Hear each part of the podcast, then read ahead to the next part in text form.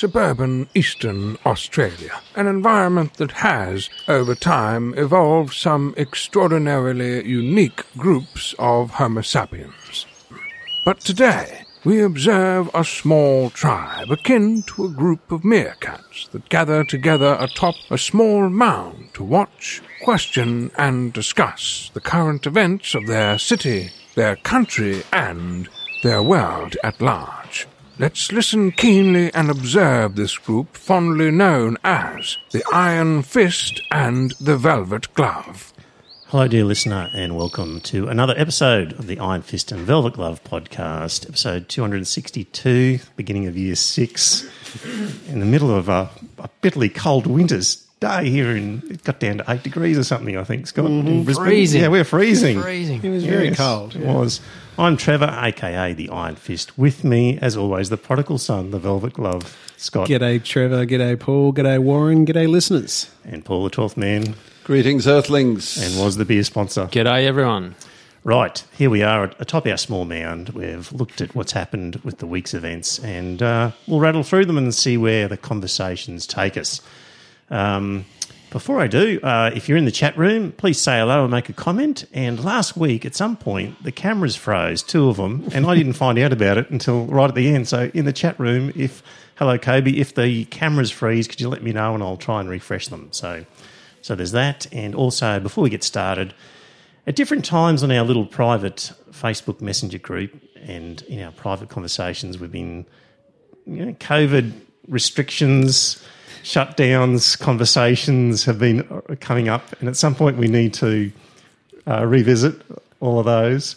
So at some stage, maybe in two or three weeks, we'll get Craig back and we'll we'll do another COVID shutdown, pros, cons, thoughts, what's working, what's not working. Should we have shut down in the first place? Should we have been using masks or whatever? So Which one of the three of us has to stay away? so no, we'll fit five in. You'll So fit five we'll, in. We'll work out some way of doing it. We'll Well, we test. have to socially distance them. We'll Yeah, is test there enough room? Well, we, Oh, yeah, one up there, there is enough room here. There, we one are- over there. Yeah, we are actually in a in an old pool room here, and so it's actually quite a big room. We're we're legal at the moment, so we can fit Craig in. All right. Can you imagine the uh, Queensland Police raiding, banging on the door? Oi, open up, let us in. We've got to check that you're COVID safe. Yeah. It- it- well, Could happen It could happen, yeah. stranger things have happened. because people have been getting busted for having parties of, uh, Hmm. you know, numbers in excess of recommendations, haven't they? Particularly rugby league players. Hmm. Absolutely, and they should be. They should be cracking down on all those sorts of arrangements. Should they? Yes, they should be because the reason why Melbourne got out of control. Oh God, Your I'm auth- allowed- authoritarian side is I showing know again. it is Scott. showing, and that's fine because I do not back away. This is a public health issue. Okay. And they should have cracked down very hard. And the reason why Victoria's got out of control is because they were let off the leash and they went back to kissing everyone and hugging each other. It just got out of control very quickly. Right. Chairman we'll deal, Andrews was far too gentle we'll, with them. we'll deal with the whole COVID I know shutdown when thing. we come back later. Rather than just dipping in and out of it, we'll do a whole I would expose and you'll get you a chance. I would love to find out what these two gents think of the Swedish economy, how it's gone backwards. Yeah. So we'll, we'll, They've all gone backwards. We'll deal with all of that. In the chat room, uh, Landon, well, I asked for advice about the camera and everything, if anything was happening. And Landon Hardbottom's given some advice. He said, There's something dead on Glove's face. Oh, Thanks very much, Landon. Yeah, That would be the, uh, that's the, uh, my the beard, smart yeah. beard that uh, the glove is sporting.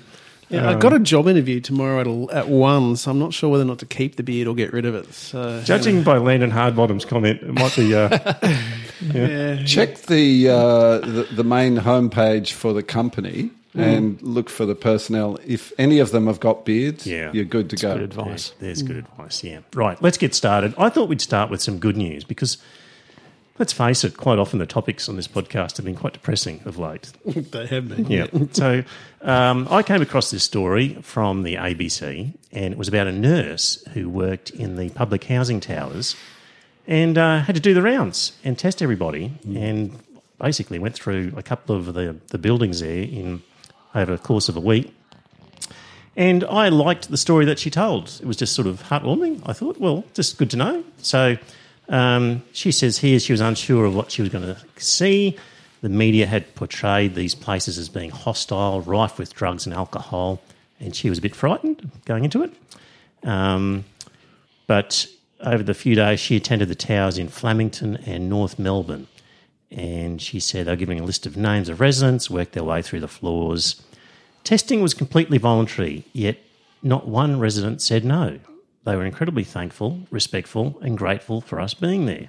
The police stood back from them and showing us the same respect and kindness at every door we knocked on. At every apartment, we asked, Are you okay? Do you have enough food? Do you need any medication? Is there anything we can do to help? There were some very simple requests for things like lactose free milk, an onion, a tomato, dishwashing detergent, sanitary pads, and toothpaste. We noticed bags and boxes of food which had been delivered in the foyers, under tents outside, outside doorways, and inside rooms. One man with the biggest smile on his face told us he had never had so much meat. Uh, again, the residents were so grateful to be tested. They were worried for their health and that of their families. They proudly showed us their negative results, which were sent by text message to their phones. Some wanted to be tested again. Most were worried about not being able to go to work and support their families, or that they'd lose their jobs entirely. Um, and she says there, people are obviously grateful, very proud to be a nurse, left with lots of thank yous and I love yous from the residents. And um, I have so many wonderful memories of the past few days, all positive. I'd like the broader community to understand that sometimes media portrayals of what goes on are not necessarily true. And despite suggestions otherwise, wheels are in motion to support these people. Uh, maybe things move slowly at first, but from what I saw, lots of help is now on hand. I think that's good story. Are you sceptical or not? No. Or no? No, I thought it was a very good story too. Hmm. I'm, I'm not surprised that that's what she discovered. Mm-hmm. And I'm not surprised that the media portrayed it in a completely different way. Right. I think you've got to look at where you're getting your media from. I think if you if you if you listen to anything that Sky News had had to say, they would have said it was a crime tower and all that sort of stuff. It should be mm. bulldozed and the residents should be all deported. But then if you go through Fairfax or the ABC or something like that, they'd talk about you know the disadvantage that's in the uh, towers and blah blah blah blah blah. Where are you getting your news from, Was? Are you watching Sky News? Uh, no, I don't watch Sky News. I've never watched Sky News. I try to avoid um, the popular media as much as possible because Right. it's just terrible. So where where are you getting your news from then? Um, various sources. Direct from Donald Trump, Um, you know, hotline from from. there's, there's no one real source that I get it from. Okay. Yeah. What Facebook feed? Whatever comes across your Facebook I just feed? uh, I just started li- listening to or podcasts. uh, yeah podcasts. Okay. Um, there's an there's an app called uh, Curio. Have Mm. you heard of Curio? Um, there's a yearly subscription, Mm. but um, I'm a I'm a listener. I'm not a reader, Mm. and so um, Curio gathers um, media articles from all over the world, and um, they have someone read it to you. Mm-hmm. And you give a thumbs up to the ones, the articles that you like, and a thumbs down to the ones that you don't like, and so you start So to the, sort al- of the algorithm works. it starts to promote um, articles that are of interest to you. And Is I've, it- I've found that pretty beneficial. Is it aimed mainly at people who have vision impairment? Do you think? No, no, I think it's just aimed at people like me who like to listen but don't Mm. Sort of, necessarily like to yeah. read it. Somebody but who it's, like it's the and like- Guardian yeah. and it's the conversation and Okay. it's um, it's yeah. Australian. Uh, no, I don't think it's Australian. Okay. Um, but it's um, there's a mix. There's left and right wing sort of Okay. Publications Curio. Curio. Yeah, Okay. It's a cost. little, little plug there. But, uh, yeah, it costs um, about eighty eight bucks for the year. Right. But you can get a weekly trial, and if you don't Mm. like it, just um, unsubscribe. Right. Yep. Uh, Jimmy in the chat room says, That's lovely, Trevor, but all of the mainstream media set up their cameras with the drug bus in the background. Every single one. We flicked around on all TV channels, and the drug bus was in the background on every broadcast. Well, there we go. For stories on that, um, yeah, on the towers. area. Yeah. So, um, And this is just so one what's- nurse's well, what's the- perception as well. This is just an anecdote from one particular what's the drug bus? Like, is that. It's where they test people for drink, drug driving, isn't it? Well, uh, if it is, then it's Maybe, maybe the bus was there because that was what they were using as part of this project. I they don't know. could have been using that for the testing. I don't know. Oh, yeah, they could have been. I don't Yeah. understand. Tell us Or more drug about the drug bus. or drug bus. drug bus. He said, yeah, well, um, you know, it's like the booze drug bus, Well, that's what I was thinking. the yeah. drug bus. It's Right. the one that they can, you know, it's mobile, so they can take it wherever they need it. Hmm. So they may well be using it for the COVID testing. Hmm. Yeah. Okay, let's move on. In other good news, uh, Kanye has announced his tilt for the presidency. Mm-hmm. So he sent out a tweet. He's We- such a fool. We must now realise the Hang on. promise of America by trusting God, unifying our vision, and building our future. I am running for president of the United States. Hashtag 2020 vision from Kanye. And in other good news, Elon Musk said in another tweet, You have my full support. Yeah, I was surprised by that. And then in a subsequent tweet, um, uh, there's a picture there where Kanye West says he is anti abortion and anti vaccination in his presidential bid. And Elon Musk tweeted, We may have more differences of opinion than I anticipated. Surely Elon was being sarcastic when he said, I ha- "You have my full support."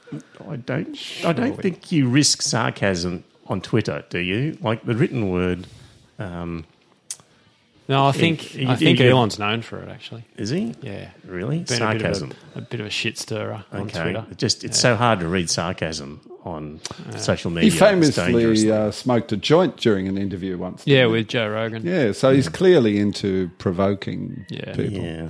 Yeah. Right. Anyway, I was very pleased to see that Kanye had come out because he's going to bleed votes away from Trump. He may well bleed them from Biden as well. Don't Why you? would why would Biden lose any votes to him? I don't know really. I haven't given it deep thought, but maybe black people might vote for Kanye rather than vote for Biden because Biden's a bit of a wishy-washy liberal, you know. Well, yeah, but Biden had done very well in the um, Southern Carolina by, uh, primary, didn't he? Yeah, maybe, but maybe just because there there wasn't much choice, you know. Anyway, my reading of that saying that he was opposed to abortion, we've got to trust in God, and we've got to, he's opposed to vaccinations. That was three of the big things that you'd take away from the extreme right in hmm. the US, which currently are voting for Trump. Hmm. He could be a shoe in with the policies like that in America. But you know, So for he could be, for know. black Americans who who might be torn between their their you know their religious sentiments and their dislike of Trump, you know, Kanye might give them another option. We'll have to wait and see, but I would have thought Kanye's done. The good, the real good news is that Trump's uh, approval continues to decline. Absolutely. So hopefully that continues right through till. Jimmy in the chat room, I don't understand about the drug bus. You're saying that there was a bus there outside the public housing that was testing people for illegal drugs, or was the bus there as part of? I don't understand that. Is were they going through the? the they couldn't have been going through the units and testing people for illegal drugs. I don't understand what No, the no. drug bus was doing. It doesn't there. work like that. Yeah, I don't understand.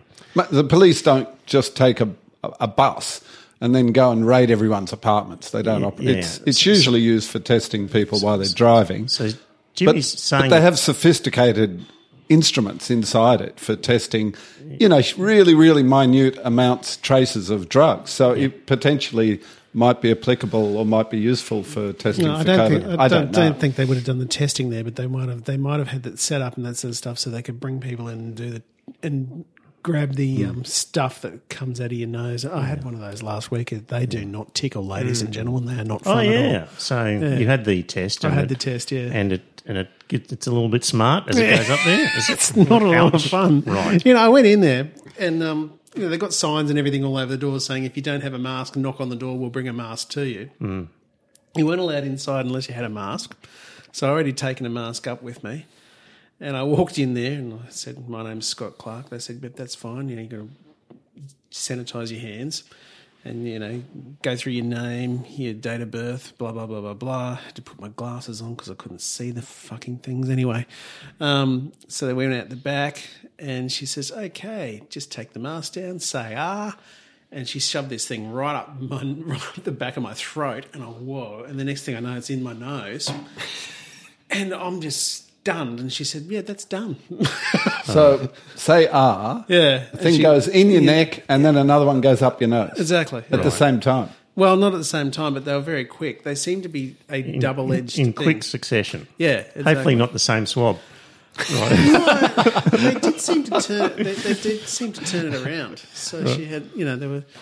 It was. An extra long Q-tip. Yeah, exactly. All right. One in your neck, out, swap it around, up your nose. Provided she doesn't tell you to bend over, all it's all good. But if you're feeling a bit crook, dear listener, don't hesitate to go and get tested. Go and get them done, honestly. the I mean- discomfort. Mm. Exactly, because I rang my quack because I'd had a sore throat for 24 hours, and I just said to him, I said, "Look, I've had my I've had this sore throat for 24 hours," and he didn't even let me ans- ask. He said, "Yep, go get a COVID test." Mm. So I had to go up there, get a piece of paper from him, and that sort of stuff, and then I was out. Mm. Okay, let's move on. Um, good news. Um, if you've committed a crime and you want to avoid extradition, you can go to Hong Kong. Yeah. so, well, it works both ways, doesn't it? Like, this is the thing. It works both ways. If we say to China, oh, we're not going to extradite people to Hong Kong, well, okay. And it works the other way. So, do we know anybody in China who's. Because China doesn't have an extradition treaty. Who's on the run from Australian Is, law? is anybody in this pod, in our podcast community in China who might be on the run from the law because and they're in China because of the extradition arrangements? I'm thinking I have a Landon friend. Landon Hardbottom seems to be. There's Landon. I have a friend who lives in Beijing, and he's he's still there. I've often um, woned why Landon was in uh, in China. He's and probably now, evading their taxes taxes in Australia. and now things are becoming abundantly clear. yeah, no extradition treaty. So, um, so well, what do you think? I mean, our government has decided that, uh, given the issues in Hong Kong with democracy protesters, that any Hong Kongers who are here at the moment will be allowed to stay a longer time and are not guaranteed citizenship, but are sort of a very vague notion of a road to citizenship has opened up, but I wouldn't count it at Hong Kong as if I were you. But anyway, has anyone, anybody got any thoughts about whether that's Yeah, I'm in, I'm in favour of it. I I think uh, because it's it's plainly obvious now that anyone who is arrested in Hong Kong may well find themselves on the other side of the Hong Kong mainland border, and that's just bad news for anybody. So why would we have an agreement with a regime that does things like that? Ju- Just for We're gonna- consistency, any of the boat people who made it onto mainland Australia, you were happy for them to get citizenship as well, who came from places like that's a completely different scenario. right, but they're claiming that if they were returned to their country of origin, they would face persecution because they're atheist or they're the wrong religion or the authorities are after them or a, a range of things like that. Uh, for they- consistency, are you happy for them to get the same Well, treatment? I'm happy for them to be considered on an individual merit based system. The same with the Hong Kong, Hong Kong people. I don't. I wouldn't assume that they'll automatically get citizenship. They'll be given uh, a pathway to to uh, permanent residency first of all, and then if they demonstrate that they're worthy of citizenship, it'll be made available to them. I don't see a problem with that. because of the persecution they'll face when they In Hong. Kong, yeah. But if they're not an activist, if they're just a normal Hong Kong person who's not an activist, who's just who hasn't engaged in any, I don't have a problem with it, um, simply because we're we're making a statement in support of liberal democracy, right? and where that liberal democracy has been subverted, uh, offering support to the, the, the people, and I mean, So all- they don't need to prove on a case by case basis then that they are facing persecution because we've got a broader agenda of a of of a statement about liberal democracy. Is that what you're saying? quite possibly, yeah. Okay. So then when it comes to boat people from the Middle East who Mm-hmm. have made it across, we don't need to examine their individual circumstances because we could make a, a statement about liberal democracies as well with the regimes that Quite they possibly. should not be returned to Quite that case, possibly. who are probably as bad or worse than China. They may well be, yeah. Yeah. So really, no individual testing. It's more what is the nature of the government that they're being returned to. Is that where you're at? Uh, I, th- I think Hong Kong is uh, is a is a special case in this in this uh, at this time simply because of what's happening there. I mean, you know, any if, more special, any more worse Yeah. than Well, yeah. than, than Well, yeah, than the China. Middle East. China is uh, maybe not worse than some of those Middle Eastern regimes, but um, I would find that very hard to believe that um, Iran is not worse than China. Oh, I agree. Iran is a shocking place, but Yeah, so, look, so any Iranians here should get the same pathway to citizenship. not necessarily any Iranian or any Hong Kongese, but you know, so it's not. certainly it should be. They should be all evaluated on a case by case basis. is- okay, so it is case by case. If they're not, if they're not an activist, Because- then they should be returned. No, I'm not saying that. I'm saying that if they demonstrate that they're worthy of uh, residency and possibly citizenship, then they should be considered for it. Okay, so is it more whether they're a good, upright citizen rather than the persecution they're facing back home? Possibly. Right.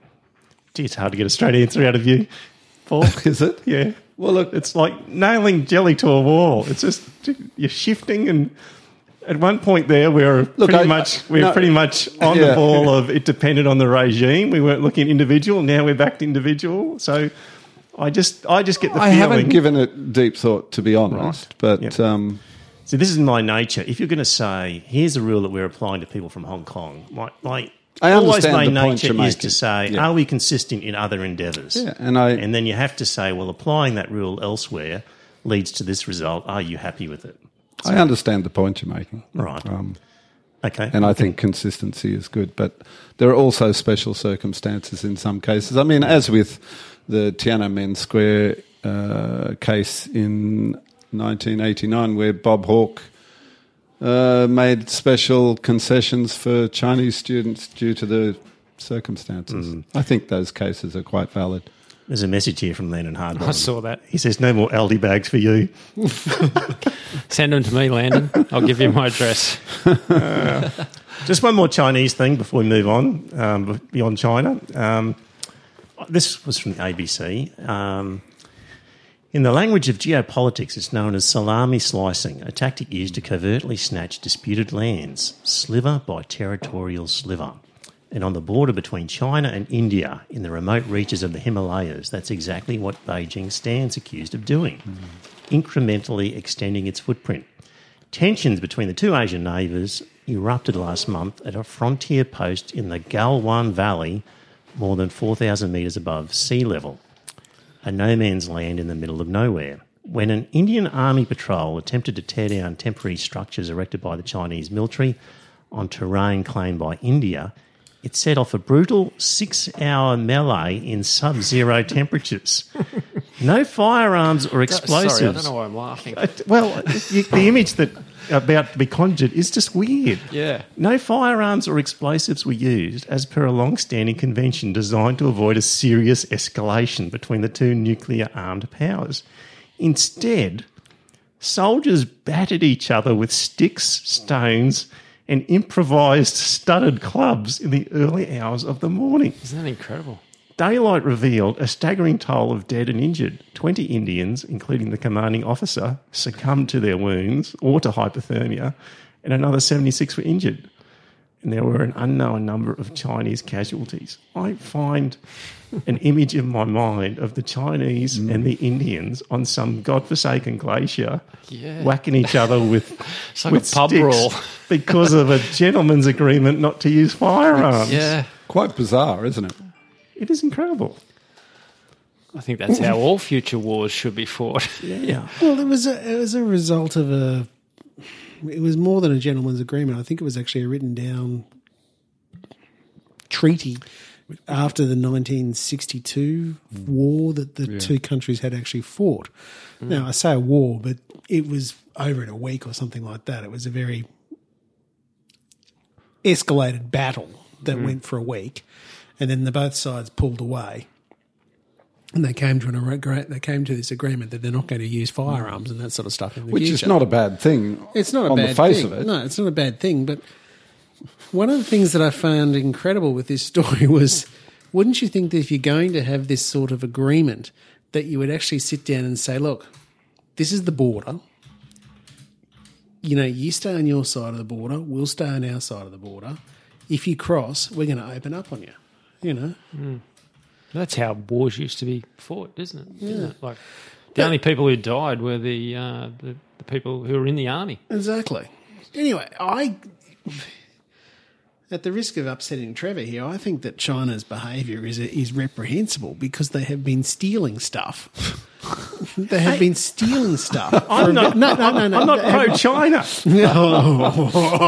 I, I'm just always saying where the choice is, oh, instead of China, we've got to follow America. I'm saying, no, no, no, that's, that's not correct. If it's a choice between the two, I don't want that choice. So I agree with you that they're shits and they're doing terrible things. Hmm. Like I'm, I'm just trying to put that balance in there. it may seem that way because that's invariably what happens in the conversation. But please Yeah. continue. No, I okay. Well, I'm saying I'm not going to upset Trevor. I will just go on with it. But I think that they are behaving. They are behaving terribly badly. That they are what do they call it salami slicing. Or, yeah, you know, where they've been. You know, the whole South China Sea. They've picked fights with everyone down there. And they're doing the same kind of thing, except on water. Exactly. Can I just ask? So India was in the right and China was in the wrong. I don't know enough about this. It's the, Well, the can I- well, can I well, just then you shouldn't Okay. say you shouldn't say that Yeah, but China's you- been shits about the salami. You, you could easily have said India have been shits about this. yeah, if you don't know, you've got this situation that's. Can I just down say the Chinese have no business being there at all? It belongs to Tibet. It's not China at all. When an Indian Army patrol attempted to tear down temporary structures erected by the Chinese military on the ter- on the terrain claimed by India. Now, I don't know the full history of Disputed this. claim. It's a disputed claim, and this is what I was going back to my original point that they should have worked out where the borders were and they should have stuck to it. It's disputed. In other words, they can't agree where the line is, and Yeah. that's part of the problem. Hmm. Hmm. Neither side will agree as to where the border really lies, and so they, they keep trying to sort of. sorting it out with sticks and clubs.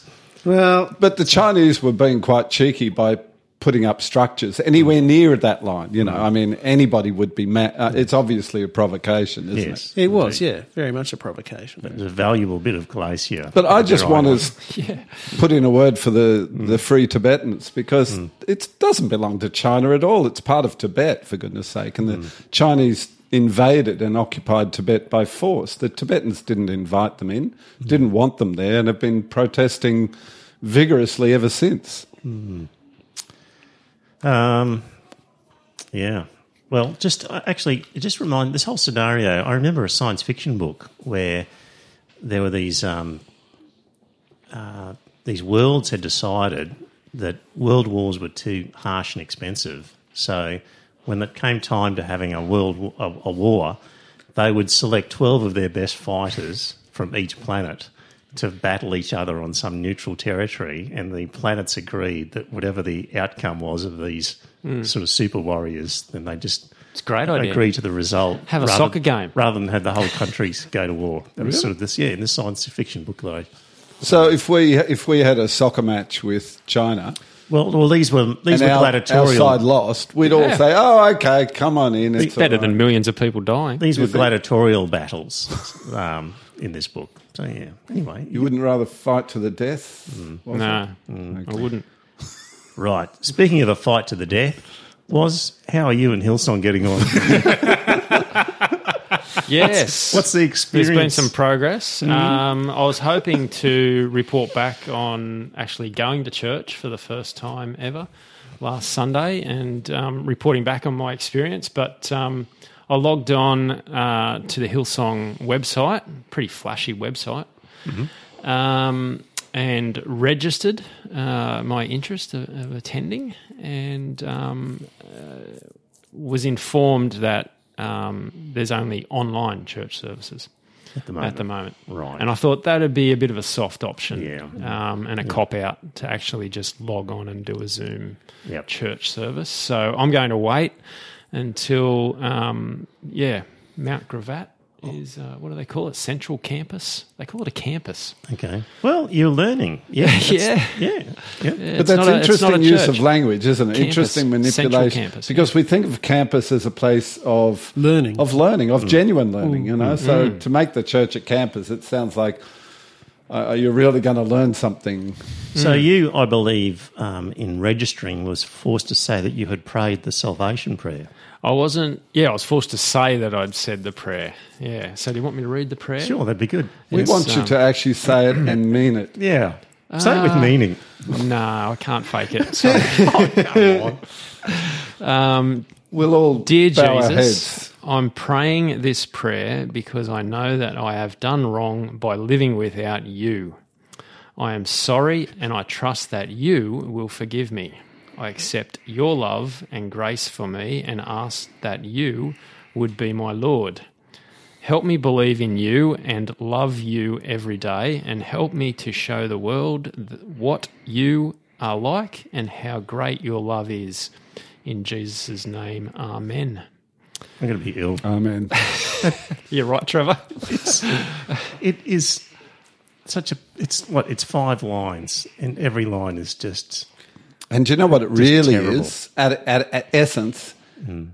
it's magic. It's a it's it's it's a magic formula. Hmm. You know, it's trying to tap into that invisible magic power that's Well, well, out. Cosmic Well, cash But machine. as you said, Paul, too, it's getting you to admit that you're fallen and Yeah, that you're absolutely. there's something wrong That's the big thing. Is you are broken, Yep. and you need to be fixed. So you need to accept you're broken. You need to be fixed. And how am I going to fix myself? Ah, We have the answer. yeah. So I know I've done wrong by living without you. I am sorry, and I trust you will forgive me. Yeah. So, Oh, um, so I got that email Hmm. response immediately after registering. Okay, so that was like automatically generated. Yeah, almost. an auto-generated message. Um, And uh, then I got one a couple of days later, which I forwarded on to you guys. Yes, yep. And um, you've got it here, Yep. don't you? Um, Yeah, you can, you I've can got go through that one, Trevor. Yeah, you've got it. So, hello, Warren. My name is Daniel, and I want to say a huge congratulations on your decision to follow Jesus. I just want to let you know that I am here if you have any questions, and I also want to extend an invite for you to join our Alpha course. Alpha is a free seven week course designed to create a space where people are able to conversate about life, faith, and Jesus. And there's a. Conversate. There's a new word. I'll come back to that. Once you click the link, you'll only need to click get started, blah, blah, blah. Have any questions, blah, blah. So excited, blah, blah. So there we go. Like, that's a lovely little letter. Very, like, very welcoming. Of course. And you get a free seven week course. For alpha, is that only for, for guys then? Because they'd have a. Uh, what would it be called for women, do you think? Interesting. Any ladies out there uh, listening who want to sign up to Hillsong and tell us if you get something different to an I alpha I think course? alpha is just a generic. And- I don't think it's gender specific. But you know, uh, when we be. went, we were told that there was there were special nights just Yeah. for men. There's oh, that's men's right, night. the Wednesday night. Yeah, wasn't it? Wednesday Yeah. night there was going to be boxing and there was going to be Chicken wings. chicken wings, Chicken wings. and bacon. Yep. So and Pastor Houston was going to be there. So that was men's night. Oh, really? Yeah. So I'd be interesting. That'd be interesting to know. Um, right. Alpha is a seven week course designed to create a space where people are able to conversate about life, faith, and Jesus instead of just simply converse. Yeah. So I looked it up. Yeah. Is it a real word? It is. It's 200 years old. Well, nobody much uses it these days, do No, they? no, but uh, has been around for Conversate. yeah, I've never heard. I've never it heard of it before. yeah. So it's it's like working from conversation and coming back from it, conversate. But you could have simply said converse. So um, yeah. So from the Merriam-Webster dictionary, uh, conversate has the power to upset a great many people. Is it upsetting you or just Yes, intriguing I'm you? feeling deeply unsettled because I didn't know the word before. Yeah. If the hundreds of comments left by users of this dictionary under the words entry are any indication, one of the reasons it annoys people is because conversate is a back formation, a type of word made by removing a portion of an existing word, such as the suffix. Thus, escalate was formed by shortening escalator. Televise comes from television, and donate was made from donation. Hmm. There are many hundreds of words in English made this way, but some people will forever look askance at words such as liaise, formed by back formation from liaison. I love to liaise. There you go. and that's Do you like to back and that, formate? and that is the sort of a hmm. conversate Not sure. type of word that it's been. You for back back. What's it called? Back. Back uh, forming. Yeah, back formation. You're a back formation, hmm. pro back formation, or anti No, I back prefer formation. to be progressive and Right. looking forward. Yeah, okay. You like to lengthen words. Mm, sometimes, Oh, but I, I think there's something to be said for economy of language as well. But um, yeah, I decided I, I had a choice whether I could create a fake email address and a fake name, and But there's nothing fake about fake- you, and we knew. That yeah, I just I got I've, I have a problem with anything that's not truthful, and I thought, no, I'm just going to go as myself and tell the truth, and um, yeah, they I mean they don't tell the truth, but that doesn't mean that I need to sort of stoop down to their level, and at the very least, we'll see how welcoming they are to people who are are a little bit skeptical of what they're doing. Absolutely. Um, Maybe so- they are telling the truth. Was. but I'm also a terrible liar as well. and I've got my mother to thank for that because every time I lied, I never got away with it. So I just at one point thought, I'm going to give up on this lying game and be, you know, speak the truth from now on. So yeah, thanks, mum, for being so good at detecting my lies. There's, there's a podcast called Oh No, Ross and Carrie where they've um, done That's things with name.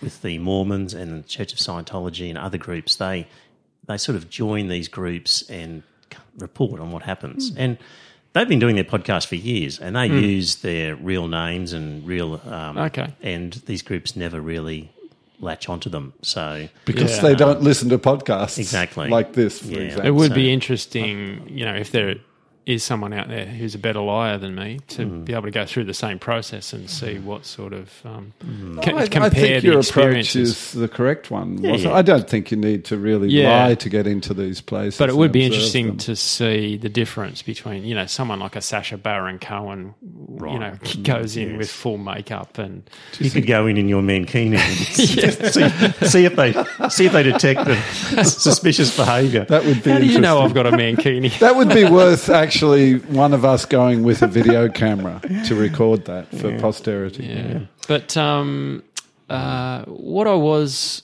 pleasantly surprised by um, was that in the two emails there was no links to donate here. I thought it'd be all about the money.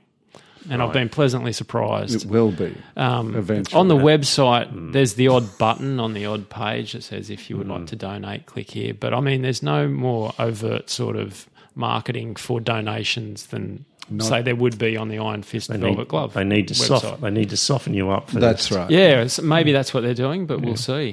But uh, I thought they'd be very forthright in, you know, Right. you need to um, give to the No, they've got to demonstrate because it's some the value. prosperity gospel, isn't it? Yeah, And but they've got to put the proposition. They have to say, you are broken, you're fallen, That's you need right. this salvation.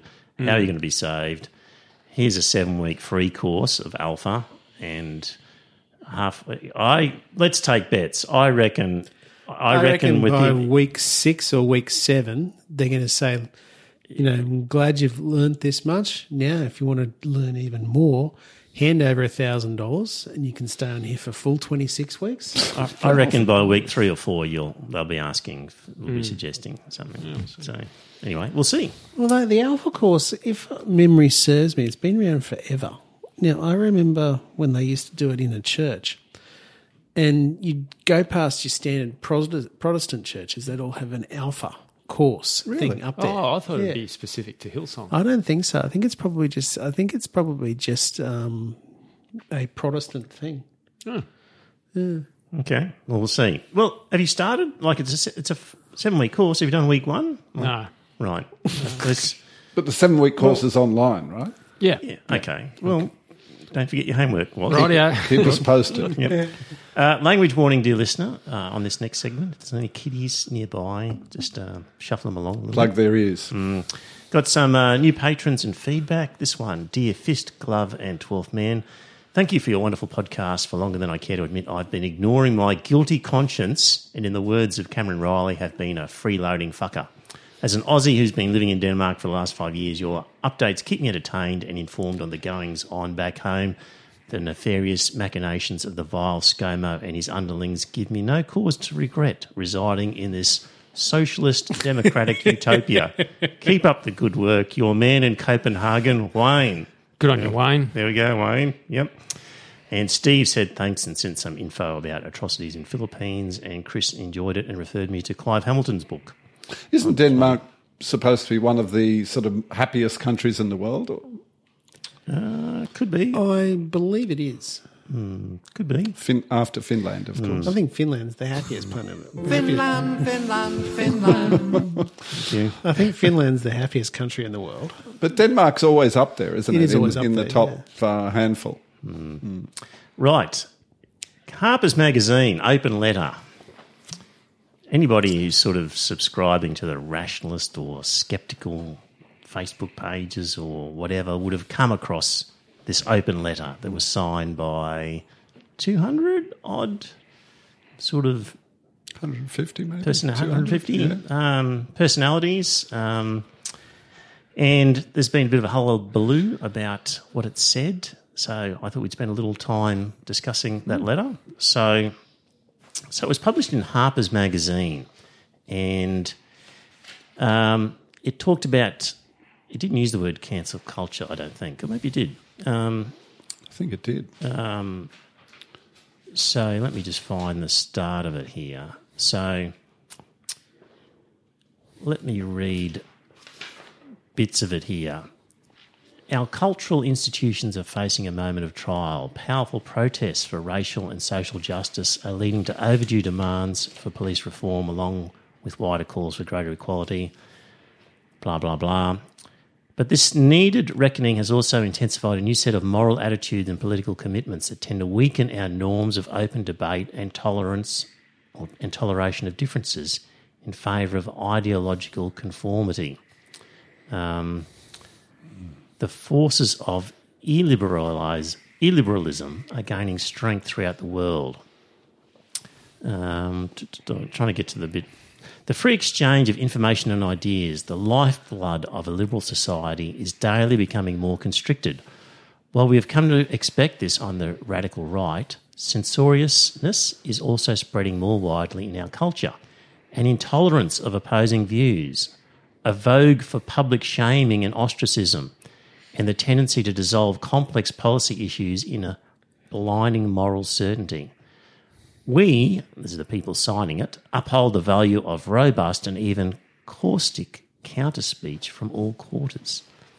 But it is now all too common to hear calls for swift and severe retribution in response to perceived transgressions of speech and thought. More troubling still, institutional leaders, in a spirit of panicked damage control, are delivering hasty and disproportionate punishments instead of considered reforms. And they give some broad examples here. Editors are fired for running controversial pieces, books are withdrawn for alleged inauthenticity, journalists are barred from writing on certain topics, professors are investigated for quoting works of literature in class, a researcher is fired for circulating a peer reviewed academic study, uh, and the heads of organisations are ousted for what are sometimes just clumsy mistakes. Um, Whatever the arguments around each particular incident, the result has been to steadily narrow the boundaries of what can be said without the threat of reprisal. So it's basically a letter complaining about cancer culture as we know it. Cancel Cool, culture. cancel. Cancer. Cancel. What did I say? Cancer. Cancer. Yes. Can, thank you. Cancer. thank you. Cancel culture. Uh, cancel culture, the online phenomenon of boycotting public figures who say or do the wrong thing. Yeah. It was the Macquarie Dictionary's word of the year. I was shocked that I didn't get a call to, to, to sign it, weren't you? Um, well, I didn't want to when I saw the list of people there. Really? Uh, Steven Pinker. yeah. Is Pinker on the list? on, no, I'm not interested. Trevor.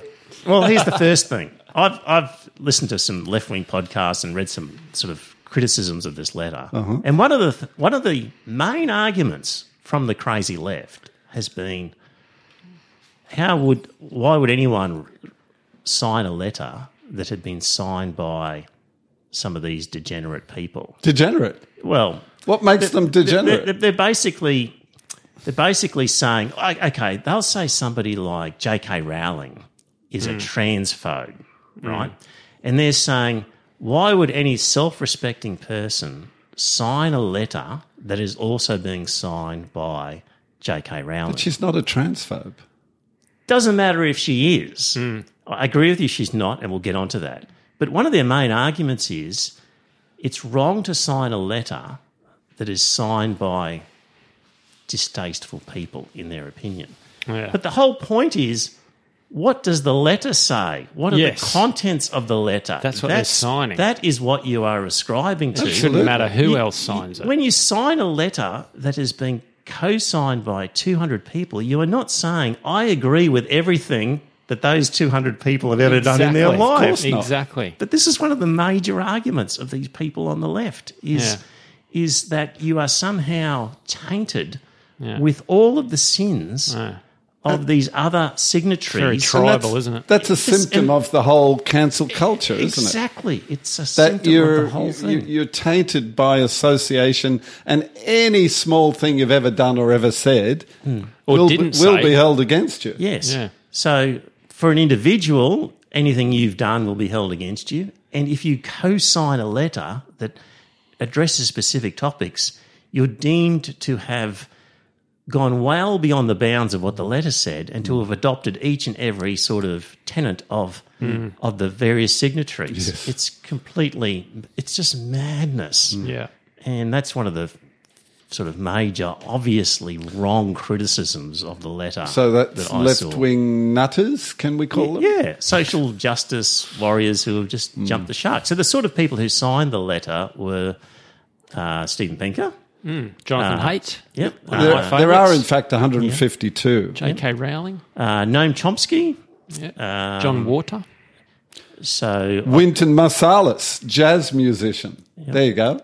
and, and they're people from opposite sides of the spectrum. There's David Frum, who was the former speechwriter for uh, uh, one of the um, Yeah, Bush heard of him. presidents. Yeah. Um, no, Jordan Peterson. uh, no, No, no, he's not on it. Malcolm Gladwell. Like Malcolm Gladwell's a really switched on. Is he? Have you read his stuff? Because I haven't. And I had a look at his bio today. Oh yeah.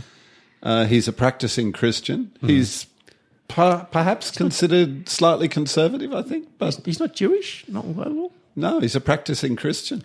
He does great podcasts. Does he? Yeah. I haven't he? listened. Yeah. Yeah. What's his podcast called? Do you know?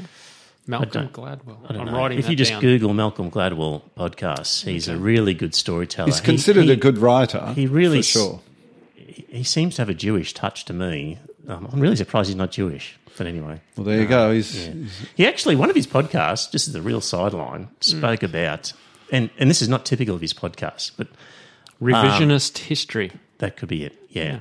One was about um, French fries and how the fat in French fries at McDonald's has changed, where it used to be an animal fat and now it's a vegetable fat. And Yes. how good the French fries used to be when they were animal fat and now they're not. And he actually went to this place where they cooked in the old fashioned way. It Sounds sounds banal, but he's very good. Um, and in fact, the animal fat is arguably more healthy to cook with than vegetable fat Yeah. because it doesn't um, oxidize like vegetable yeah. fat does. Um, who else was in there? There was the guy who wrote the Satanic Verses was in there. Yeah, Salman Rushdie. Yep. Yeah, so Salman Rushdie, Malcolm Gladwell, um, Pinker, it's quite a diverse collection of people, actually. Noam? Chomsky, and and and these left wing critics that I've been reading and listening to have gone, oh, why would you sign your name to a rabble like that? And I'm hmm. thinking, geez, it's a pretty good. Jonathan Some good Haidt, names there. the, ac- the the hmm. academic. Hmm. There's uh, another interesting one, Sarah Haider, who's an Yes. ex-Muslim Yes, activist. indeed. Yeah, But She's if you were asked to sign something like that, I don't think I'd be interested in who else signed it, even if there You'd be looking at the letter. who had that- signed it already. Yeah. I, I wouldn't care. I'd look Wouldn't at the letter. Yeah, why would you? yeah, put my signature to based on whatever words are in the letter? Indeed. yes, yeah. The fact that no, Noam Chomsky signed it, I thought was very interesting because he's usually considered quite far left in his uh, views generally. Yeah, I think he's very far left on the economics. But, um, And geopolitics too. well, yeah, but um, I don't think he's far left in this culture war thing. obviously not because he signed this letter. Yeah. yeah, Interesting, Um, isn't it? Yep. So, okay, criticisms of it though. Um, it, I don't think it was. Depending on well, cancel culture sometimes is okay. Is it? Yeah, When? de- depending on the circumstance. when? When they're cancelling something that Trevor agrees with. depends. It depends on the circumstances. Okay. What here's their first example was editors are fired for running controversial pieces, right? So that I think refers to James Bennet resigning as the New York Times opinion editor. So he resigned as the editorial page editor of the New York Times um, after its opinion section, which he oversaw, published a much criticised op ed by a United States senator calling for a military response to civic unrest in American cities. So, um, so in this piece that he allowed to be published, the senator said, um, last week we saw a significant breakdown. No, not that bit. Um,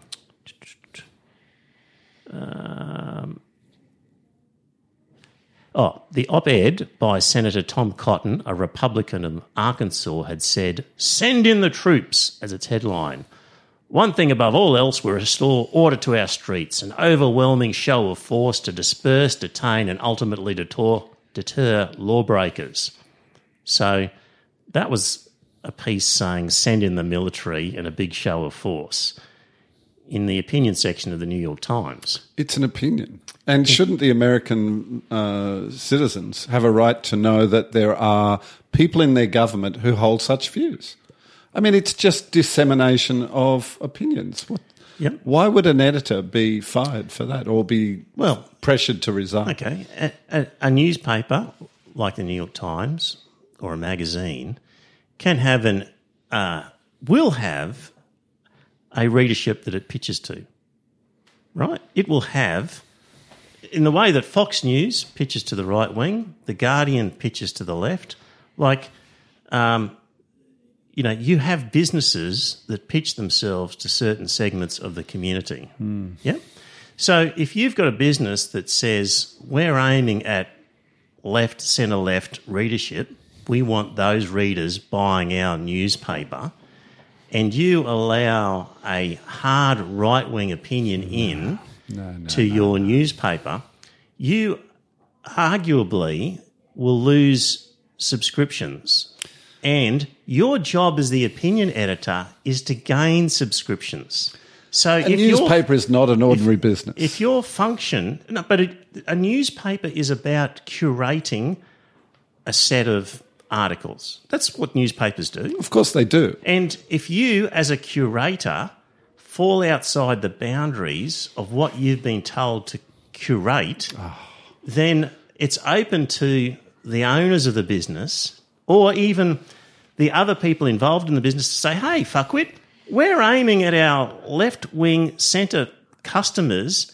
And ah, you come on. have allowed this guy to shit all over It's our a magazine. general news newspaper. It's No, not no, like no, you there's know, no whole- such thing as a general. It's not like a news- magazine for Holden V8 owners. you know, it's There's it's no not, such thing as a general news newspaper. No, there is. No, there's not. Of course there is. They pitch to an audience. There should be. No, There's look, not. if you accept that newspapers should be only, you know, curating their news for a specific sec- segment of the population, then we're going down that road to division into so many, you know, isolated, you know, camps. It's terrible idea. They should be pitching the news to the whole population. Absolutely. I don't think Trevor's saying that they should be. He's saying that they do. Yeah, They- well, I'm, they are. They I'm, are. I'm saying that They've made a commercial decision. I'm saying that such commercial decisions are not in the public interest and they should be trying to broaden their appeal. yeah, but you're arguing two different topics. I think. We might be. We often are. but but I'm saying it's legitimate for an organisation. Come on, to Scott, you're say- the referee. Come to in say here. we've got we've got a particular um, bent, a particular focus, And what is And- it? The New York Times and yes, That's a really major newspaper. They they're not going to be aiming for a specifically only left wing audience. Sure. Hang on a minute. The- the New- Have you New read it lately? the- the- the New I know that they're they lean left. I understand that, but why? Except on, except on foreign policy in Latin America, in which case there's never been a foreign intervention that the New York Times did not approve. Ah. That's a completely different. That's dead serious. Ah. When it comes to Latin America, they're incredibly um, hawkish. Yes. So it's um, What a great word. so there you go. It's it's not like it's the ABC or the BBC where you have to buy. You know, Mm. you're a public property that you're uh, having to. You know, Yes, if it but was if the ABC, I would agree with you. But if it's a you're if you were running, business. say, the Sydney Morning Herald, would you be saying, "Oh, let's let's be careful. We don't print anything in the uh, opinion pages that might offend our left wing readers"? You wouldn't do that, would you? Look, I if I wouldn't, if I was running the Sydney Morning Herald and somebody had an article about how trickle down eco- economics worked wonderfully, Yeah. and it was In the and- and- opinion and they- section. eh, eh, yeah, I would say fuck off. Really? Yeah. Oh, come on, I, I, would. I'd say fuck off. I don't need that bullshit here. I Oh, don't need your lies and disinformation. And Look- and so uh, yeah, I would. People need to know what the people they disagree with are thinking. You know, that's They can get that part anywhere. of the beauty of freedom of speech. This is the whole Well, why is- wouldn't the newspaper publisher want to give them a variety of opinions so that they can then form a, a balanced, informed, you know? See, this is the whole View of their argument where, like, the insiders invites the right wing on all the time, and it's They like don't invite the right like, wing all the time. We know what the right wing opinion is. We don't need more of it. They've got their patch. Their views are out there. We don't need to provide another forum for these Look, nutcases. you keep claiming that saying- Insiders is an ABC program, therefore should only employ ABC journalists. That was never the intention of Insiders. Insiders was always intended to draw on the the the insights of the Can- the Canberra Press Gallery and the people all over Australia who are observing politics. That's what it was always supposed to be about. It was never supposed to be just ABC journalists. Scott and was break this deadlock. We're getting bogged down. I Let's think, move on. I think you're both right. I mean, I can understand what Paul's trying to say. So he's trying to say you should have a broad, you should have broad appeal for your broadsheets. However, I think Trevor's being very realistic. He's They're saying, not right wing. Trevor's being very realistic. He's saying that you've got a, you know, the New York Times pitches to the left, so you can then understand that this guy got in trouble by having a, an opinion piece that was written by a right winger. One more example of cancel culture Hmm. Israel Folau. This is we disagree on this one, I know. but I made the point Hmm. that Israel was paid a lot of money to just Shut his mouth and play shut his football. mouth and play Yeah. football. And Israel, if you can do that, here's a bunch of money. if you can't do that, if you've got to open your mouth and say things that are going to piss people off, Yeah. whether you're right or wrong, we don't care. Mm. You'll devalue yourself, and we can't pay you this money. Mm. So he got cancelled by the cancel culture, and that was an example where I was okay with the cancel culture saying, "Fuck yeah, I'm not going to the union anymore to watch if that Israel Folau's there." So, so here's I my think he was employed to do two things, Trevor: yeah. play football and not be a dick. Yeah, he couldn't do the second part. yeah. So here's my point. Just on the letter from this open letter, where it said, um, editors are fired for running controversial pieces as its first example. I think they should have been more specific about what they're talking about, and, and sometimes maybe it's okay cancel culture. Like here's the thing: they didn't go into the the nuts and bolts of why. Do you know what I mean? Like they just gave some vague examples here. Books are withdrawn for alleged inauthentic- inauthenticity. That would to be to do with um, cultural appropriation. So we can agree. Any case of cultural appropriation, I think um, we have a diff. We don't agree with cancelling for cultural appropriation. No. well, I don't anyway. Uh, journalists are barred from writing on cer- certain topics. Well, I don't know what that is about. And there was uh, one magazine which was sort of a sports magazine, which was kind of dipping into current affairs. And the editors said to the sports writers, just write about sports. We're a sports magazine. We don't want any more current affairs. Um, in a certain circumstance, it could be okay to say to a journalist, you're barred from writing on certain topics because we're a fucking sports magazine and I don't want to know about uh, current affairs. Like, But, but that's so- not that's not cancelling people. No, no, but, that's, but that's they managerial. Gave, but they gave an guidance. example of journalists are barred from writing on certain topics. Well, in the cert, it, depending on the circumstances, that might be okay. But the, in cancel culture, they don't just get told by their editor, don't write about that. They are supposed to lose their job. This is what cancel culture does. It's activists jumping up and down until the, the writer loses their job. That's what's that's the problem. Well, I'm just saying. and not only writers but academics. And I have a good example here. There's an academic called uh, David Starkey. You may be aware of him. He's a historian. You know, he specialises in some particular era in English history. And he has uh, positions at, uh, at various universities in England. And he made a bit of a slip up uh, the other day verbally in an interview, and he said, Do you want me to read it? He said, Slavery, slavery was not genocide. Okay. And there was a bit more to it. And there was a big hullabaloo. And now the universities, most of them are basically cutting their links to him um, and withdrawing whatever honours that they've extended to him. Uh, but there's an article in uh, Spiked, in fact, and it gives it gives a, makes a comparison with a fellow called Blunt, I think, who was an academic, and he worked for MI5 during World War II, and he was a double agent working for the Soviet Union, passing on um, military secrets to the Soviets, possibly resulting in agents being murdered, you know, and quas- possibly quite a lot of them. He was never, never had his honours or his links to the universities where he where he worked withdrawn. They were, it, it just didn't happen. Right. So this is a recent development where universities, because they they said no, he he we we extended these honours to him for his academic prowess and work, mm. not because of his Because we thought he was a uh, nice bloke. disloyalty, not because he was a, he was a bastard or mm. because he was a nice bloke that, that we thought he was. Mm. Mm-hmm. So even after they found out he was a double agent and he was actually damaging the interests of the United Kingdom, they they didn't do anything to his academic honours. They did absolutely nothing, and that is the appropriate response of a university of higher learning. I mean, it's not their job to judge the morals or the opinions of the academics. They're there to do academic work. Can I give you another that's it. Mm-hmm. example of cancel culture that might have been okay?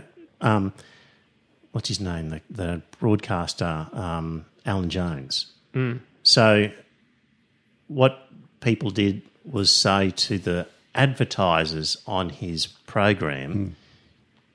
We don't like this guy. You're advertising on his show. We're boycotting your products.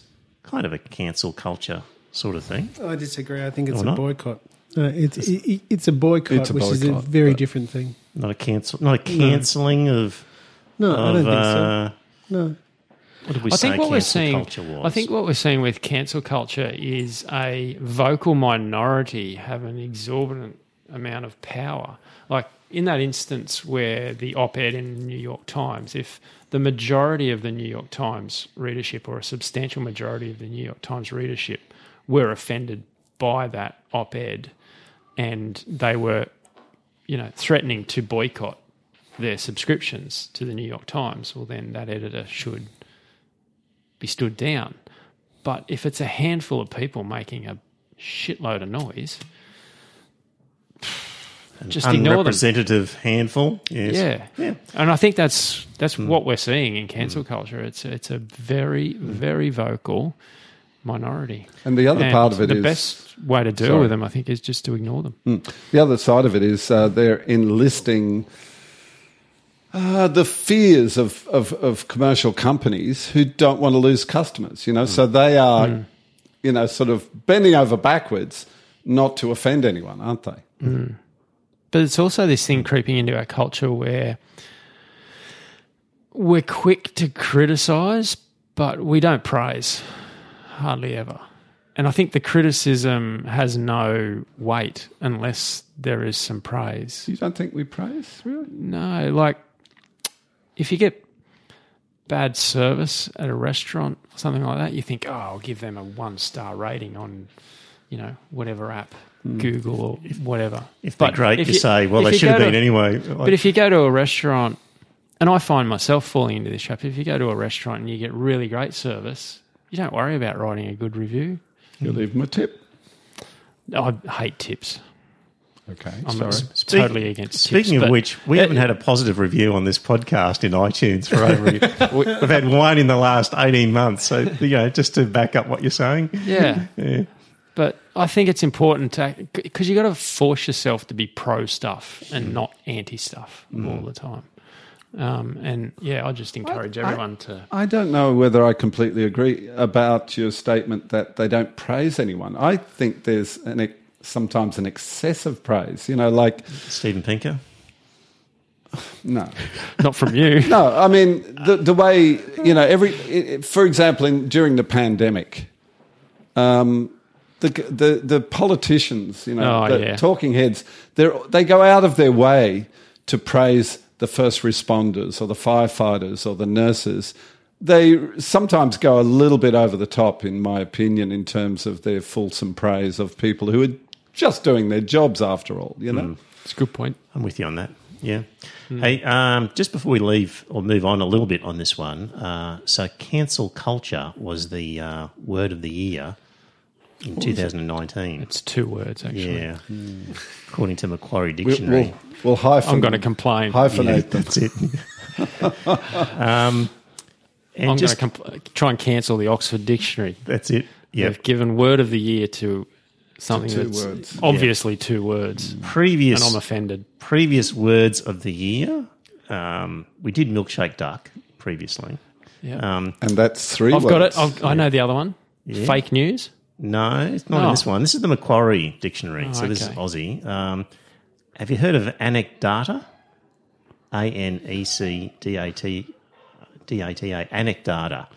Information presented as if it were based on systematic research, but that is actually based on personal observation or experience. An I like- anecdote. I- It's a good word. Isn't it? anecdata.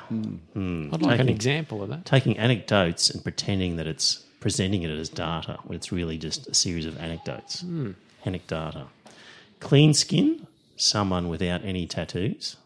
Really? Hmm. I thought we- it was a bottle of wine. It is too. Ane- Uh, anecdata is an oxymoron, isn't it? uh, You can't. well, you can't have data and an anecdote and combine it. Maybe that's how you the can do point. that. well, Maybe that's pre- the point of it's the a word. to be Yeah. data. It's uh, Yes. ironic. Yes, indeed. Um, health washing. The marketing practice of presenting a food brand or product as being more nutritious or wholesome than it actually is. Health washing. I haven't heard that word before. So it'd be like, you know, you see those advertisements for Swiss vitamins and, Yeah. you know, celebrities are always promoting that. Yeah. Well, Swiss is a brand name, so we, we better be careful what we say. But Mm. Yeah. you're right. And it seems to play on the image that we would have here in Australia Mm. of Swiss, Switzerland as this beautiful green mountainous country with, you know, green valleys and dales and lots of happy looking milk cows and, Trustworthy sort of Northern Europeans. yeah, dependable Swiss people who make watches and, you know, Have keep- little knives yeah. in their pockets. If I was to, It's all just- wholesome, isn't it? if? I was to, to describe somebody as thick, T H I C C, what would you think that oh, I'm, means? I'm up on this one. oh, yeah. What does it mean, Was? It's uh, it's usually referred to a lady, Mm-hmm. and she's thick. means that she's got a nice bum. She's got a lot of junk in the trunk. It's it's curvaceous or voluptuous. Yeah. I think you're on the. I So think I'm all over that. You are. Was. my area of specialty. that- that is a worry. I'm And, a uh, bit of a student of that. and um, cheese slaw, Jeez. Couldn't tell you. coleslaw, to which grated cheese has been added. Uh, um, and yeah, they were the main ones from the words of the year previously. I liked milkshake duck though. Yeah, milkshake duck was a good one. If you're not sure what that means, dear listener, It's go back to a previous episode. Just just Google, do a search on our website for web milkshake day. haven't spoken about penises for a while. No, on it's the been web- yeah. It's been a while. Need to table something on the agenda next week. Yeah, need to Possibly. need to table some penises next week. I don't think we Um, need to talk about penises. Let me see. bit cold. Um, I Pinker, there, there was an attempt to. Sorry, do you want to go?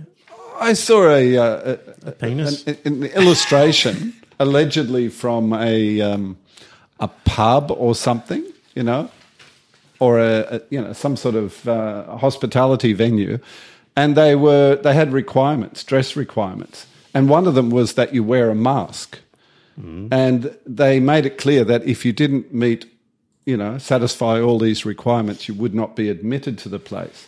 But they had this illustration, and they had one picture was a picture of, of a, um, a person with a mask on, but they had the mask on below their nose, so their nose was hanging over the top, right? And they were saying, This is not how you wear a mask. And they were saying it would be like if you were wearing Speedos with your penis, ha- dri- you know, hanging over the top of your speedos. And they had another illustration of a guy wearing speedos with his penis hanging out. I mean, anyway, there. Communicated You wanted the point something effectively. About, something about penises, Warren. There it is. Good. Yeah, regretting it now. S- Speaking of penises, Steven Pinker. Um, there was an attempt to to cancel Steven Pinker.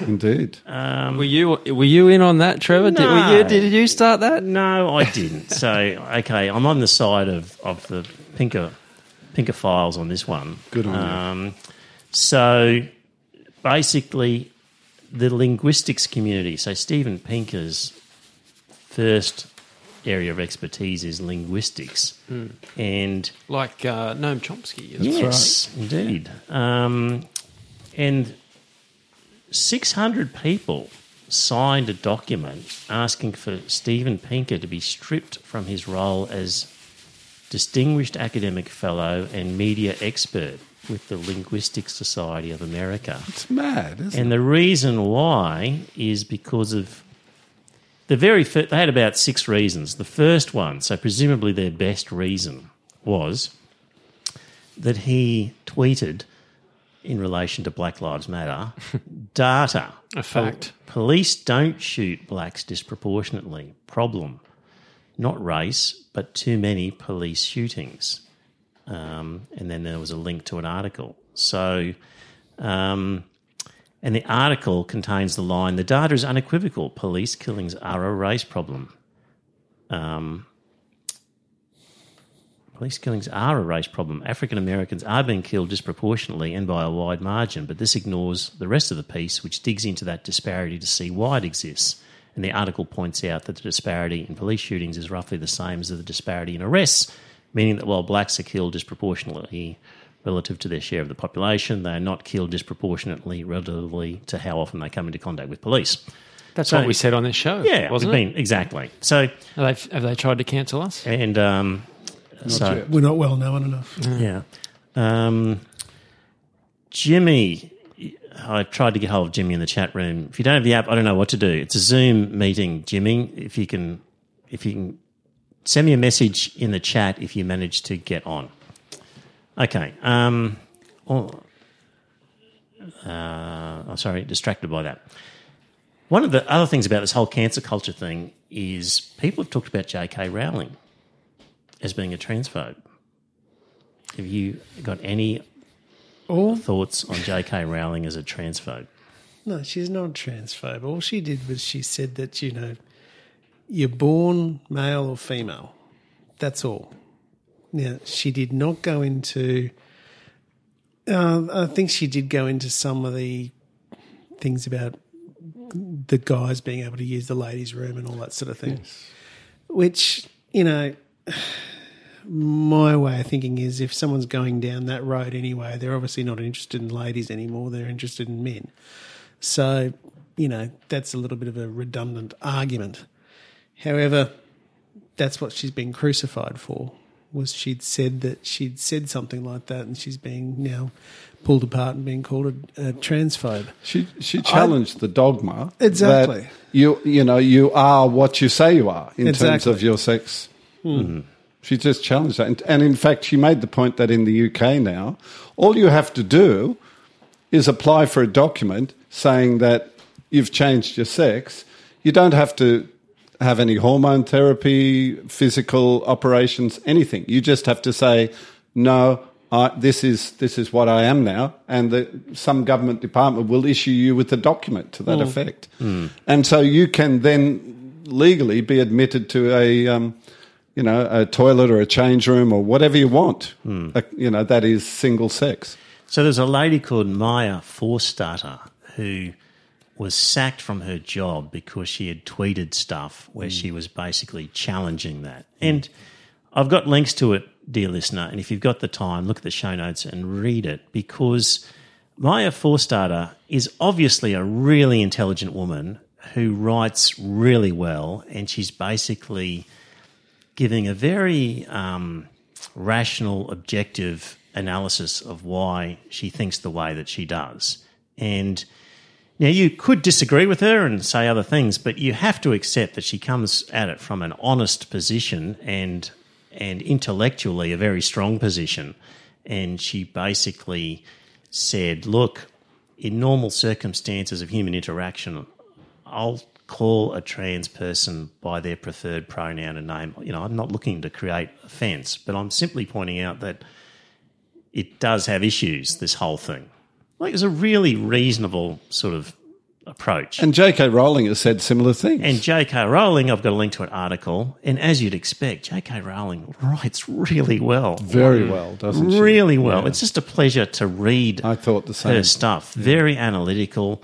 She's obviously done a lot of research. She's not just some nutbag who's just sat back and going, oh, I don't think trans people should be allowed in toilets. Like, it's, it's and, and her near- publishing success is not a fluke either. it's- She's a very good writer. Yeah, it's nowhere near as as simple and rough and whatever as it's made out to be. It's a very nuanced and intelligent and thoughtful analysis of the problems. And um, she actually, J.K. Rowling and hers, talks about fears about coercion of young people who maybe are gay and are being coerced into gender reassignment. And again, you can argue the statistics and whether that's true or not, but you have to accept that she's come at it with a legitimate argument and thoughtful, and there's no Well-meaning. yeah, no malice or whatever, and just is looking for discussion and debate. And these people just want to say, nope, you've offended the trans people by suggesting that uh, this man is now not a woman and you're cancelled. And um, But she started to get in trouble f- the moment that she liked one of that that, woman's that Maya posts. Forstater's That's all she had to do Yes. was just like one of the Yeah. posts. And she knew she was going to. and she upset Yes. She also mentioned that Woke. perhaps the like was a mistake on her part. You know, like when you're playing around, we've all done it. Yeah. And you're looking for the button that you want to press and you Yeah, press the wrong one. Yeah. And then, you know, it comes up as a like and you're like, ah, that's okay. I don't, you know, it's no biggie. And you Yeah. just leave it. And she said she, in fact, was trying to do something else. And Yeah, she, she's trying to do a screenshot. and she, that's right. She was trying to do a screenshot, and she hit the like button instead Mm. by mistake, and for that she was uh, she was attacked. Yeah. yeah. Well, they, they, some of them would argue that it doesn't matter what your intention is, or your intent is. It's whether they were offended or not Correct. by Yes. that particular Yes. action, Yeah, which yes. counts. And I think intention is everything. Almost, Certainly important. yeah, it's very important. And I would say very the same important. for Israel Folau. His intention was not malicious. Let's not start on Israel with Folau again. Let's not go back to Israel. Well, it's it's relevant because you Yeah, know, it is relevant. His intention was not to damage people. His intention was Mm. to help people be saved by Jesus. Mm-hmm. I mean, he didn't have ill intent at all Mm. in what he did. But the um, the social justice warrior movement, that's the sort of crossover with religion, isn't it? It's heresy to disagree with anything and say certain things. You're a People heretic. have likened it to a, a religious cult, Yeah. haven't they? Yeah. Uh, just a little bit on what J.K. Rowling said which I thought was interesting. It's just a small piece of what she said. Um, um, But while you're finding that, Yep. I think um, the Rationalist Society summed up the Pinker situation fairly well when they said, but perhaps the target of this call was not Pinker himself, but the unknown academic, the young linguist, the graduate student who might dare to raise their head above the parapet defined by the Stalinist cancel culturalists. Hmm. And I think they're right. I don't hmm. think they ever intended to cancel Steven Pinker. Yeah. It was a warning to others. it was a warning to others hmm. who were on their way to being the next Pinker. It was it was a, a message to them to say, you just be careful about what you say because we'll take you down. Hmm. Well, Pinker is such a well established and successful academic and writer that he could get by, you know, financially, even if, you know, nobody would ever agree to publish another of his books. Hmm. You know what I mean? And the hmm. same with J.K. Rowling. She's incredibly wealthy. And Yeah. uh, somebody in print made the, the point that the left used to be on the side of the working people, used to be fighting for people to, to, to have a job and to keep their job. And now they're acting as if anybody should lose their job if they offend, you know, the left uh, dogma, you know, the left ideology, I should say. So they're no longer on the side of working people. They they want to take people's jobs away if they if they don't toe the line ideologically. True. Uh, just getting back to Rowling here, she said at one point, I'm concerned about the huge explosion in young women wishing to transition and also about the increasing numbers who seem to be detransitioning, returning to their original sex, because they regret taking steps that have, in some cases, altered their bodies irrevocably and taken away their fertility. Some say they decided to transition after realising they were same sex attracted and that transitioning was partly driven by homophobia, either in society or in their families. Most people probably aren't aware, I certainly wasn't until I started researching this issue properly, that 10 years ago, the majority of people wanting to transition to the opposite sex were male. The ratio has now reversed. Mm. The UK has experienced a 4,400% increase in girls being referred for transitioning treatment. Autistic girls are hugely overrepresented in their numbers. The same phenomenon can be seen in the US. Um, blah, blah, blah. And um, I want to be very clear here. I know transition will be a solution for some gender dysphoric people. Although I'm also aware through extensive research that studies have consistently shown that between 60 to 90% of gender dysphoric teens will grow out of their dysphoria. And she goes on with other examples. Hmm. Like she's hmm. very reasoned and well read Very. on it. And it's ridiculous to cancel her as a transphobe. She's, She's just addressing not a transphobe. concerns about issues. And yeah. So They love a label, don't they? Hmm. They love But to label you. Yeah, this this idea of being a f- of being phobic, you know, like transphobic, Islamophobic, whatever, you know, it's it's meant to as a as an attack on a person, isn't it? Phobia is a fear.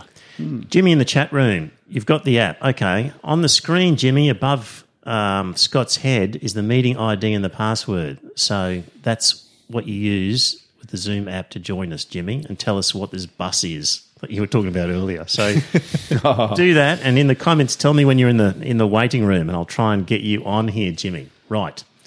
Um, while we're waiting for Jimmy, um, ASIO is just getting more and more powers. And Yeah, how do you get more powers for your secret police? You beat up about terrorism. terrorism and danger and say, we need all these powers, so give them to us while you're all scared. And um, the, uh, well, there was a, a somebody from one of the legal groups um, said, you know, these sorts of laws that you're getting here, the ability to question people when they're 14, take them away for questioning, hold them without a lawyer for a couple of days, is something like you'd see in China. And ASIO boss Mike Bird just said, I'm offended by that. that was his response, was I'm offended. Yeah. Tell him it take his offence. decide and not to blow be. it out his ass. Yeah. Decide not to be offended. Yeah. Indeed. Yeah. Okay. Um, Sorry, can I just interrupt? Is your screen clear? is my screen clear? It looks I, like, I just want to make sure because mine is really blurry, and I'm just wondering if yeah. not the same for you. I think it should be clear. Tell me in the chat room clear. if there's any issues with our video stream, but it looks like it's it should be So nice it's and normal clear. on yours? That's Hopefully it's it's normal. It was normal on mine at the beginning, but it, Right. it went fuzzy, and I can't figure out why. Right. Okay. How many beers have you had, Paul? Just, Just trying one. to see if Oh, it's um, not that then. Okay, and Zach says it's nice and normal, so that's good. And I'm just trying to see if Jimmy appears in this um, green room that's with the Zoom thing. Hopefully, he appears there soon. Just um, on offence, I've got a book which, well, actually, no, let's quickly That talk- offended you? no, it's a book on offence by Richard King. And um, here's an interesting example he gives is if I punch you in the face and break your nose, your broken nose is an objective fact. But if I say I don't like your face, your feelings of hurt will be peculiar to you if they exist at all. This element of subjectivity is inherent in the notion of offence. So this is the difference between objective facts and subjective opinion. So we can all look at a broken nose under an x ray and say, that objectively is a broken nose. Hmm. But when I say, Paul, you've got an ugly face, we don't know whether you are offended or not because it's purely subjective. You might could be, could be not. It's that's subjective. It depends on the recipient and their reaction to it. So this is one of the difficulties where you, in the cancel culture and all the rest of it, are saying you can't say that about somebody because they'll be offended. Mm-hmm. Well, maybe they won't, and maybe they will. Mm. And do we really want to be passing laws where maybe somebody's not feeling that, or maybe they are? And in any event, even if they are, mm.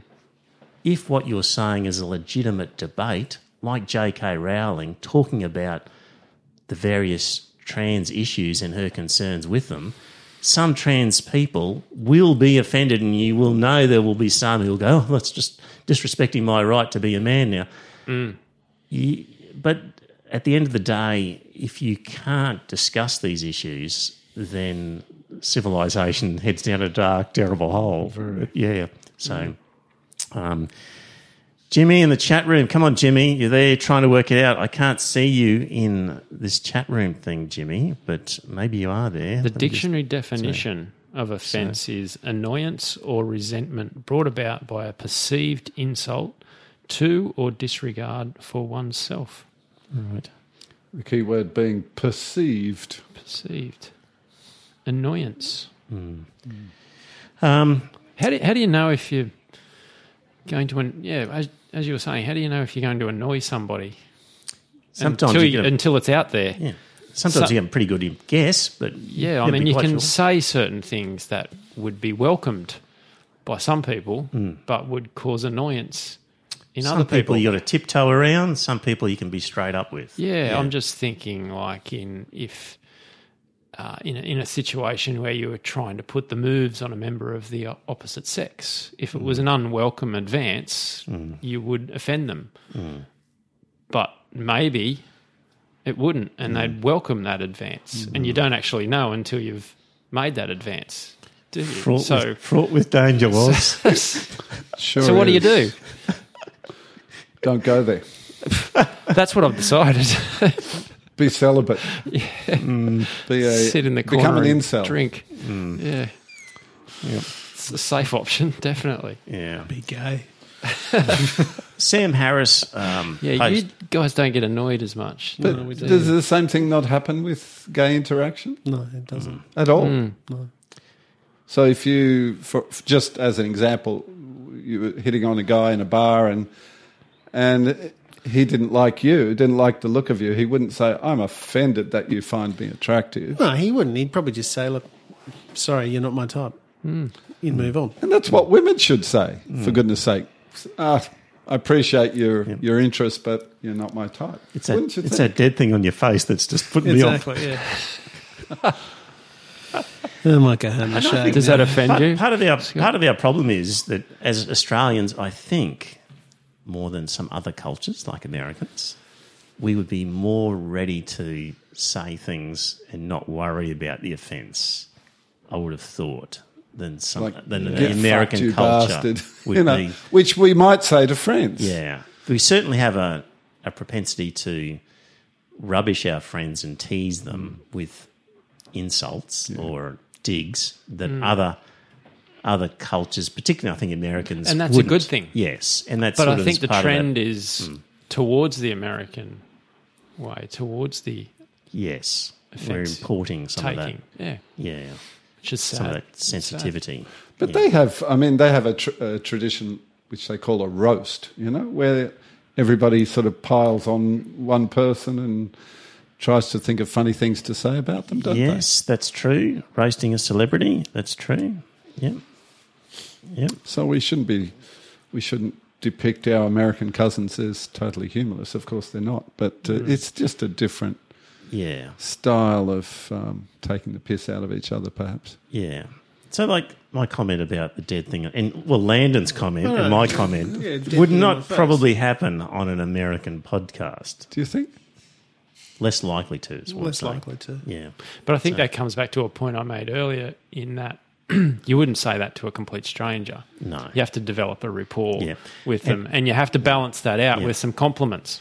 And and when You you, can't get to just- the point of doing it, that actually signals we're actually mates now. Yeah, yeah. It's a Certainly in it's, Australia. It's Yes. building that social bond. Yes. Yeah. Yeah. We're now so we're friendly enough that I can actually insult you. Yeah, but if kind if you, of if, if strange- you did nothing but insult Scott, yes. that'd be an issue. But yes. you know, you, you say some nice things about him as well. Probably balance why out. Steven Pinker and I could never be friends. What? he'd be devastated but- about if you, that. If you did nothing but insult me, you'd all end up dead. Now, um, Sam Harris um, put a thing on his Facebook page saying, Your capacity to be offended isn't something that I or anyone else needs to respect. Your capacity to be offended isn't something that you should respect. Perhaps more than any other property of your mind, this feeling can mislead you. So, you know, kind of along the lines of what we're talking about. And if you go into the comments section of his Facebook page on that post, instead of the "We love you, Sam" comments, hmm. it's riddled with. Sam Harris is in the top three of the most articulate people speaking in a generation. However, these excerpts lack a certain panache that so adorns his words when being spoken and heard. Or, um, public intellectuals are like restaurants. Sam's place is still good, but there are just better places to eat at the moment. Losing me a bit here. And I'm congenial to your podcast and waking up app, but you are dead wrong about this one, Sam. I think you need to re examine your assumptions about human subjectivity and nature. And Sam Harris, you're a damn disappointment. I always found you to be the weakest compared to Dawkins and Hitchens, but man, have you gotten shittier. So, So there's no counter arguments there, is there? There's just personal attacks. That's all it is. exactly. Yeah. yes, you're no addressing the issue. You're damn wrong, but I'm not going to tell you why. Yeah. You're damn wrong. I'm just going to say you're damn Do you know wrong. part of what I dislike about these these um, leftist ideologues is they're so damn sure that they're right. You know, Uh, I mean something Not like I, us. you know anyone but like we're that? not. But we're not Trevor. We're not Trevor. We're we're open to engaging we, in uh, a conversation and disagreement. we agree and disagree, and we could Absolutely. be wrong. Yes. No, I. I mean, I don't know about you, Trevor. I, I am not Yes. 100% damn sure I'm right about everything at all, you know. I agree. and I'm- I don't think you don't- are either. Yeah, I agree. But I I'm- think I'm- we, we argue in an attempt to seek the truth. Yeah. They argue in an attempt to say I'm right and you're wrong. Yeah. which is just I'm, I'm not in, I'm not in, I don't want to get involved in arguments like that. yeah. But Well, that's the problem trying to have a conversation with someone who holds such views yeah. Hmm. is that they are, you know, unassailably Yeah. Just right. walk away. About everything. Well, this book, uh, On Offence by Richard King, the best line to come out of it is uh, the claim to find something offensive should be the beginning of the debate, not the end of it. Great. Is good. Very true. Right, still waiting for Jimmy. Jimmy, I don't know what you're doing, but I can't see you, Jimmy, in the green room, in the waiting room on this Zoom thing. If you're still trying, keep trying. Um, are you there, Jimmy, somewhere? Should I be seeing you? Um, now, just quickly, um, essential report. What do you reckon Scott Morrison's approve? Do you approve or disapprove of the job Scott Morrison is doing as Prime Minister? What is his current approval rating? See, at least I've got the question was. I think his current approval rating would be 62%. Um, I'm going to go a bit higher. I'll go 64%. Do we go in the middle? Do you want to? 57. Do you want to go in the middle? No. I Do you do. want to- 63. Can I say 63? Sixty-three. oh, Thanks for the tip, Trevor, but you know, Uh, preferred Prime Minister Scott Morrison on 50%, Anthony Albanese on 27 and Don't Knows on 23. 50 to 27. Yeah, on preferred Prime Minister. You know my theory on it, don't you? No. Preferred prime minister I love a is more is more important. Yes. That um, if you go back through the history, right. whichever party has won over the last 30 years has always had good polls in terms of preferred prime minister. And that was hmm. true with the last election as well. Scott Morrison was always a preferred prime minister. yeah. But The um, par- his party wasn't the preferred. party wasn't preferred, and that was, that was a shock result. And they said, hmm. "Oh, the polls got it wrong." Hmm. But if you look at preferred prime minister, because Australians vote like we're voting someone out of the Big Brother house, Right. it's all about personality. It's not about policy. Exactly. And we're voting for our next prime minister. It's, we're not voting. We're, we're voting for the person we would most likely have around for a barbecue, and we might not like either of them, but given the choice. God, I'd probably have Scott Morrison around for a barbecue before I had Bill Shorten. So I'm not surprised that he won. Really? I I don't, if, I if would've that's, if, I would don't too, me to because I want to barbecue. That's the- That's the him. company of every. I'd No, have I Scott would've Morrison's just so that I could challenge him over the bloody Sky Ferry nonsense. All right. Okay.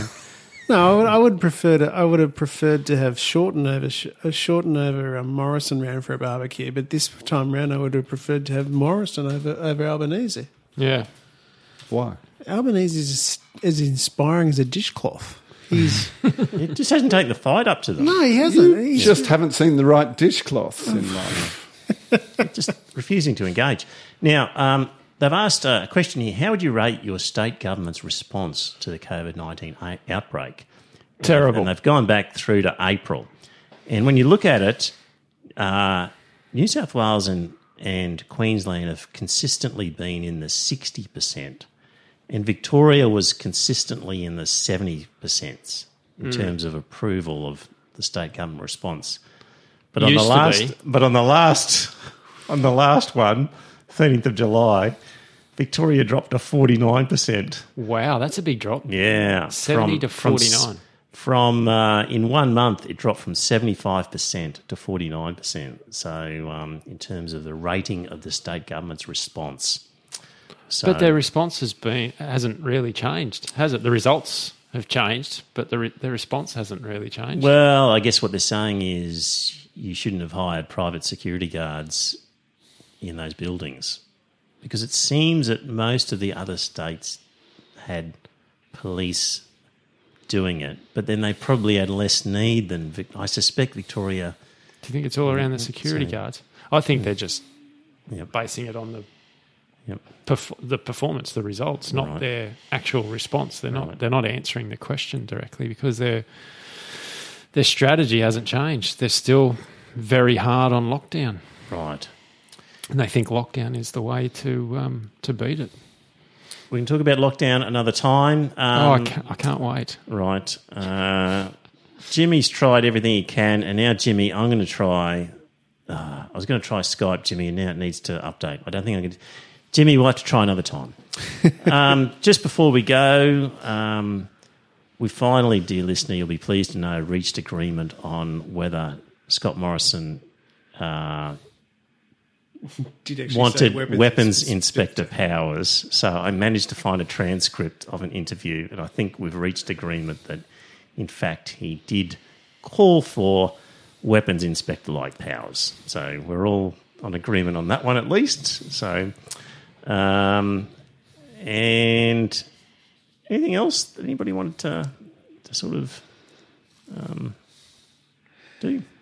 No, we're all good. No, I'm good. Shall we close with a prayer for, um, for Waz's um, uh, safe passage through Hillsong? Do you Yes. know any? Good luck on that There one. probably is Oz. one, but no, I don't know any. I will in a couple of weeks' time. Okay, good. Right. Have a few up my sleeve, I'm sure. Excellent. Yep. And Jesus in my heart. Wonder what that feels like. Ooh, like a lump in your chest? Wonder if it'll help me with my athletic performance at all. I doubt it. No, I don't think so. Uh, Jimmy, it'll have to be another time. I've done my best. I don't know what's going wrong there. So, um, all right, dear listener, thank you for joining in. We'll have a podcast as per normal. Now, next week, it, mm, there's a half a chance it might be on the Monday night rather than the Tuesday. We'll see. But um, we'll get back to you. Keep an eye on the Facebook page. If you're not already, uh, like and follow the Facebook page, and then you'll be notified of any changes to that. Or um, maybe watch us on YouTube and subscribe on there, and you'll get a little notification when we come up on that. Um, and yeah, otherwise, we'll be back either Monday or Tuesday next week. Talk to you then. Thanks very much for tuning in. Bye now. Bye, See ya. everyone. Yo, Iron, Velvet, and Twelfth. This is Deep. After the last podcast, I have to defend Pope Francis. As you noted, Papa Francis has approved a change to the wording of the Lord's Prayer. Instead of saying, Lead us not into temptation, it will now say, Do not let us fall into temptation. In 1156, Pope Adrian IV, the only English pope, sent his English version of the Udra Fadr to England so that common folk could understand it. The relevant line is Na let us fallen into na fondinga, which I translate as Do not let us fall into temptation. The same. So Frank, chill and don't sweat over it. It has all been done before. And Frank, while I have your attention, it has been very rude of you not to answer my letters in the past. So this is Deep Throat, signing off from the 12th century, West Thuhal. Well, dear listener, did you enjoy that episode of the podcast? If you did, I've got a favour to ask. Uh, first up, tell some friends. Let them know about the podcast.